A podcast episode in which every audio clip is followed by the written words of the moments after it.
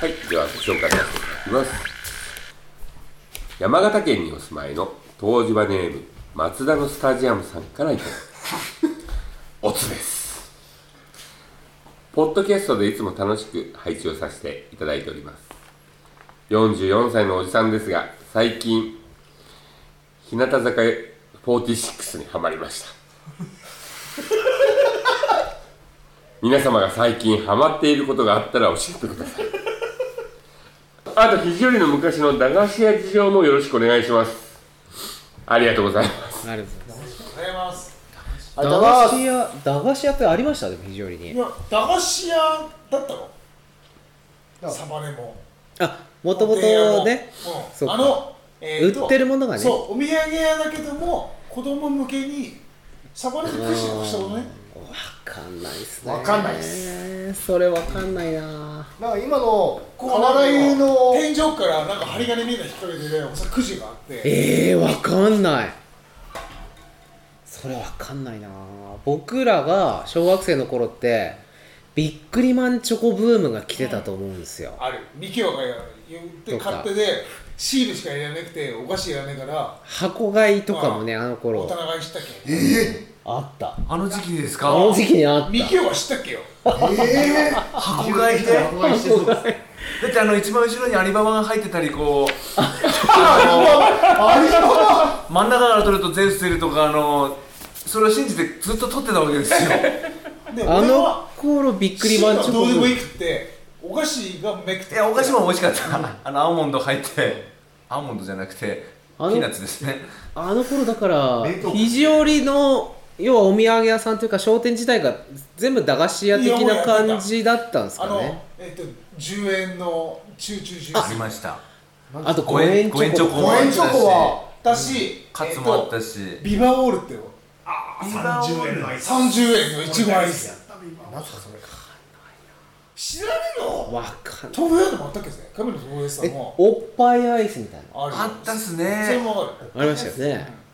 ありましたああののきビバオール知らないのか真ん中に蜜が蜜というかあれですよねジャム、ジャムというか三角形のやつですよね、うん真ん中さいちごのジャムいちごのジャム入ってて100円でアイスが見つかれた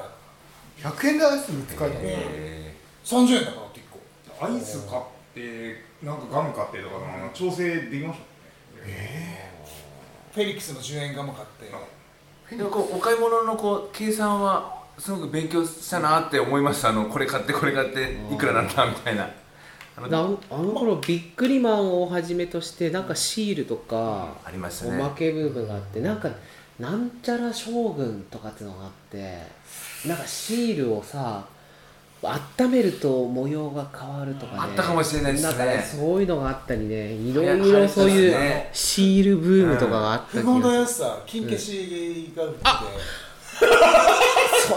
金消しはこの世代ですね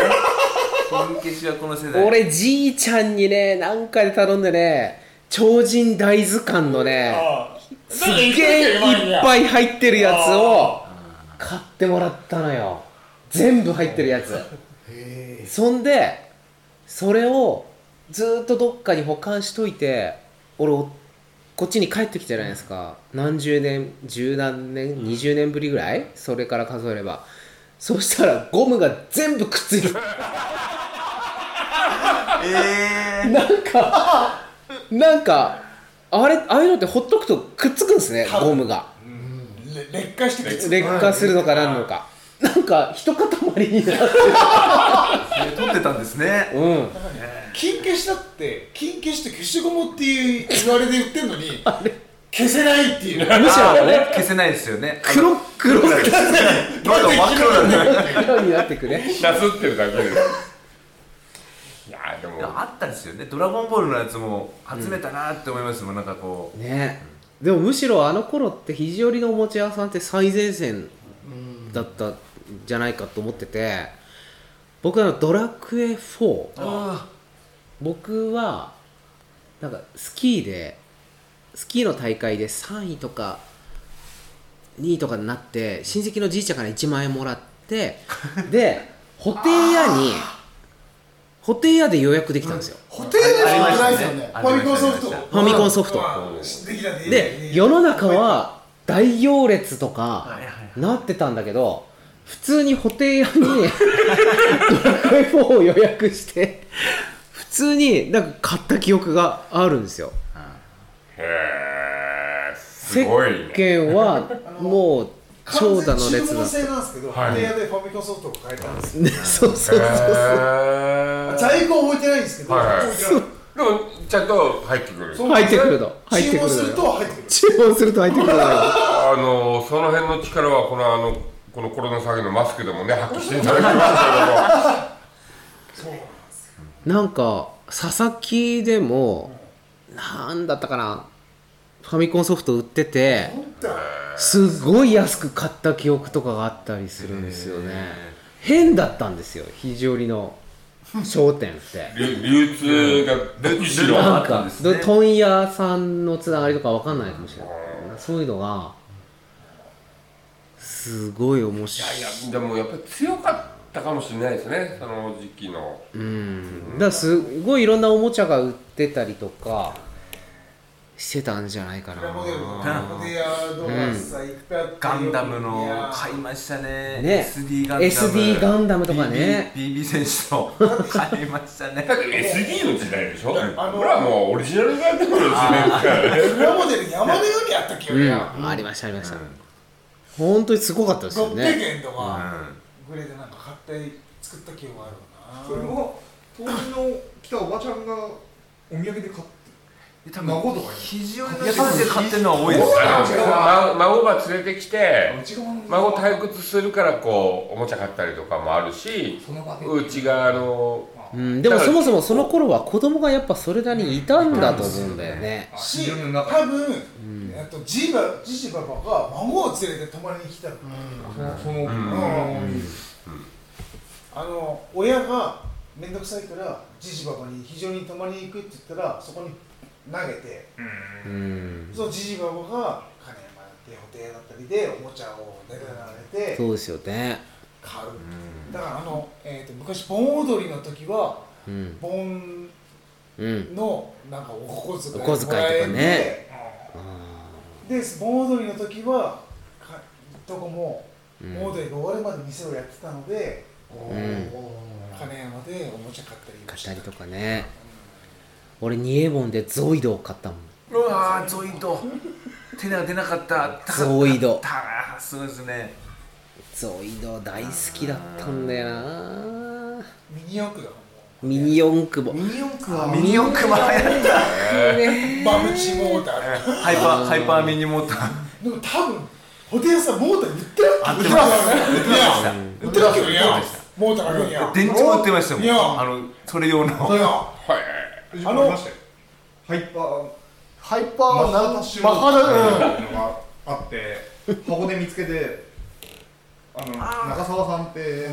ミニオク YouTuber さんを見つけたらこれあのデッドストックですよって言われておおあのなんかベースかなんかで出したら一晩で全部売り切れました定価で売ったらンでもそれは普通に売ってででもよパーツも売ってるわけ記憶があるもんだって、うんああのーつかススポンジタイヤとかよああそういやでも俺スポンジタイヤは俺新庄で買ったんですよ吉村うん吉村でしたっけ吉村うん新庄でプラモデルと言ったら吉吉村村ねあのあれでディスクシステムの書き換えロがッキーやりま吉し村たでしたっけ吉村ありましただからあれですよあの頃ジャンプのジャンプとかマガジンの裏表紙のはいはいはいところは通販、うん通販で筋肉系のやつだもんねとかあとなんかラジコンのはいはいはいはいアバンティとかなんかいろいろそうラジコンの通販みたいあなあのが広告欄としはいてありましたよねラジコンアバンティが一番上じゃなかったですかアバンテアバンティじゃなかったィラジコンラジコンあ犬とねバンティじゃん一緒に遊具だったんだよ俺そんなおもちゃ買ってもらったこともないし買ったこともないもんねでもそう本当に思うんですよあのやっぱお客さんからもちょっとこう打ちになってくるとうんもらったりすると、あの結構お小遣いあったなーってのはあ思いますねそしてあの時間をよく取ってたなってその作ってる時間とか違いを多分ねあんま願ってないんだようんガキのう頃わミニ四駆がでも俺らの頃始まりつうかあと俺好きだったのはミニ四駆ってこうスピード